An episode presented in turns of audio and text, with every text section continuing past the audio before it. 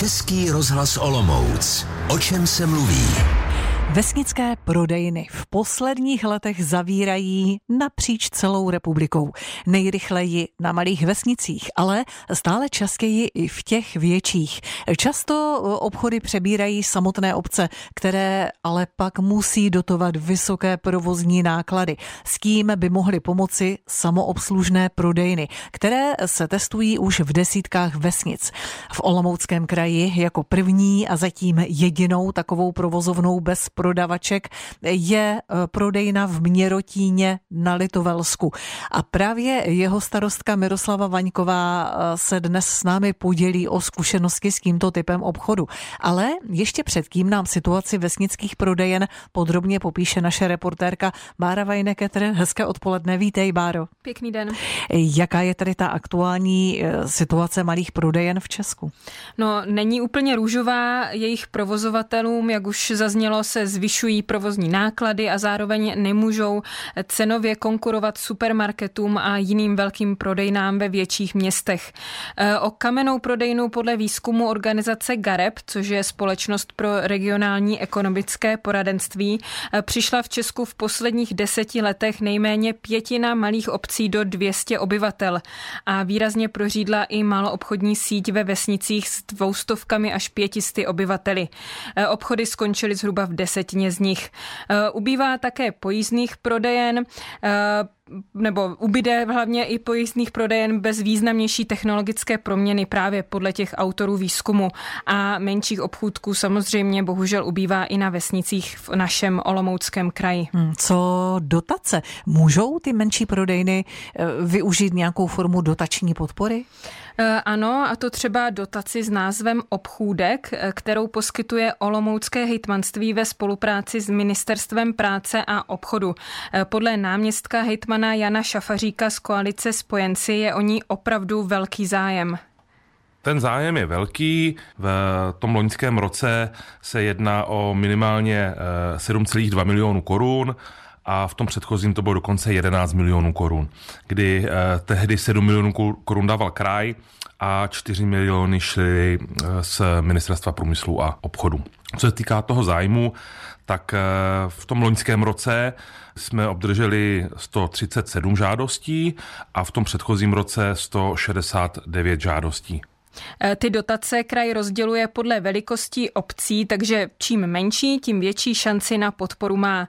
Z eh, prodejen, které ji využili a i díky ní, tak můžou fungovat, můžu zmínit třeba tu v Ochozi na Prostějovsku, v Dlouhé Loučce na Olomoucku nebo třeba v Podstřelmůvku na Šumpersku. A využívají také obchůdek v jedné z nejmenších obcí v kraji, a to v Janoušově na Šumpersku, kde žije zhruba 50 obyvatel. Pokračuje majitelka Marie Hedlová. Vlastně vlastně jsem si zažádala o dotaci, teď je program obchůdek, takže díky vlastně eh, podpoře kraje, podpoře obce, ta budova je vlastně obecní, ale neplatím žádný nájem, protože vlastně obec vyšla vstříc, aby ta služba pro ty obyvatele byla zachovaná. Ta práce je docela těžká, protože eh, to zboží dovážíme a odvážíme v chladících boxech, když eh, tu něco nemám, tak ty zákazníci vlastně si řeknou a já jim to dovezu. Snažíme se eh, pečovat i o ty starší občany, takže vlastně eh, stačí zavolat, ráno zavolají před sedmou hodinou, co by potřebovali, já jim to dovezu. Tak nějak se snažím vyhovět a mě to tak jako naplňuje. Já to dělám ráda pro ty lidi a tu odměnou je mi ta jejich spokojenost vlastně. No. Cestou, jak by mohly obchody v menších obcích přežít, můžou být také takzvané automatizované prodejny. Baro, jak to přesně funguje? No vlastně jde o samoobslužné prodejny vybavené digitální technikou, díky které si zákazník v obchodě nakoupí e, sám a především tedy zaplatí sám bez nutnosti přítomnosti prodejce nebo prodavačky a ušetří se tak na provozních nákladech. E, obchod může být zároveň i otevřený déle. E, podle Pavla Winklera z Ministerstva průmyslu a obchodu se ukazuje, že tento model vesnickým prodejnám zvyšuje tržby. Na jeho zavedení můžou využít dotaci. Je třeba zvýšit tržby jednotlivých obchodníků a právě ten model přes hybridní automatizované prodejny se zdá být funkční. Máme za sebou už eh, dva pilotní eh, roky. Je zřejmé, že obchodníkům skutečně na, v tom venkovském prostředí rostou tržby někde kolem 10-15% v průměru. Ono tím nejvýznamnějším problémem ve venkovském prostředí je vlastně nedostatečný trh pro ty prodejny. Když vlastně se eh, bavíte s, s těmi zákazníky, tak tím největším handicapem byla zejména otevírací doba. Obchodníci mohou využít výzvu, která se jmenuje digitálně virtuální podnik, tam je to spíše zaměřeno na, řekněme, středně velké podnikatele, tam eh, vlastně nastavena nejnižší dotace na, eh, ve výši 250 tisíc korun. V Olomouckém kraji je takový obchod zatím jediný a to je už zmíněný obchod v Měrotíně na Litovelsku. Právě do Měrotína eh, na první zkušenosti se samoobslužnou prodejnou se po písničce podíváme s jeho starostkou Miroslavou Vaňkovou a díky za schrnutí. Báře Vajneketr, hezký den. Hezké odpoledne. Máte naladěn Český rozhlas Olomouc. Posloucháte, o čem se mluví. Zdali přežijí vesnické obchody, i o tom si dnes povídáme v rubrice O čem se mluví Českého rozhlasu Olomouc. Od loňského léta funguje v Měrotině na Olomoucku zatím jediný samoobslužný vesnický obchod v našem kraji. Jak se jeho provoz zatím osvědčuje? Na to se teď zeptáme lidovecké starostky Měrotína Miroslavy Vaňkové. Přeji vám dobré odpoledne, vítejte. Eh, dobrý den, přeji všem také krásné středeční odpoledne. Paní starostko, jak jste zatím s tou samoobslužnou prodejnou spokojeni a co na to říkají obyvatelé obce? Uh, tak jak jste říkala, provoz naší samoobslužné prodejny byl zahájen naplno v srpnu loňského roku, takže je to docela krátká doba ještě na nějaké velké zhodnocení, ale jsem moc ráda, že se nám podařilo prodejnu otevřít, protože se domnívám, že je to pozitivní krok k podpoře kvalitnějšího života na, ve, na venkově.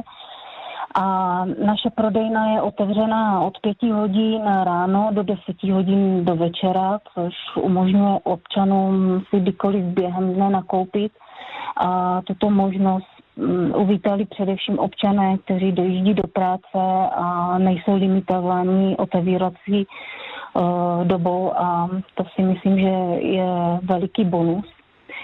A já osobně věřím tomu, že samoobslužné prodejny mohou být eh, řešením pro malé obce k zajištění této základní potřeby občanům.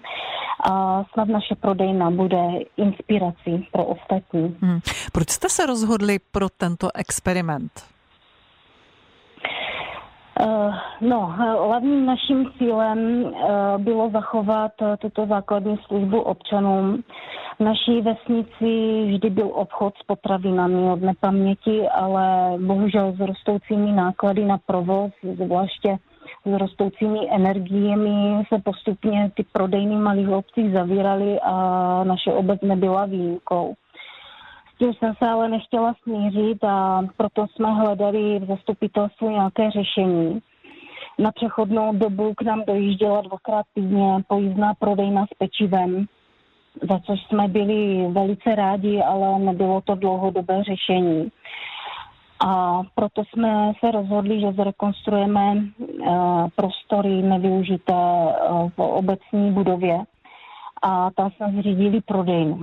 Ale tím jsme zdaleka neměli vyhráno, protože se nám nepodařilo najít vhodného provozovatele v momentě, kdy už se naše vize uh, rozplývaly a um, vypadalo to, že prodejnu neotevřeme, tak jsem se dozvěděla, že v České republice existují malé samoobslužné prodejny a taková prodejna byla tady v sousedním kraji v Pardubickém, v obci Dítovaný a my jsme se tam zajeli podívat na exkurzi a hodně nás to oslovilo a řekli jsme si, že toto by mohlo být řešení pro tu naši obec.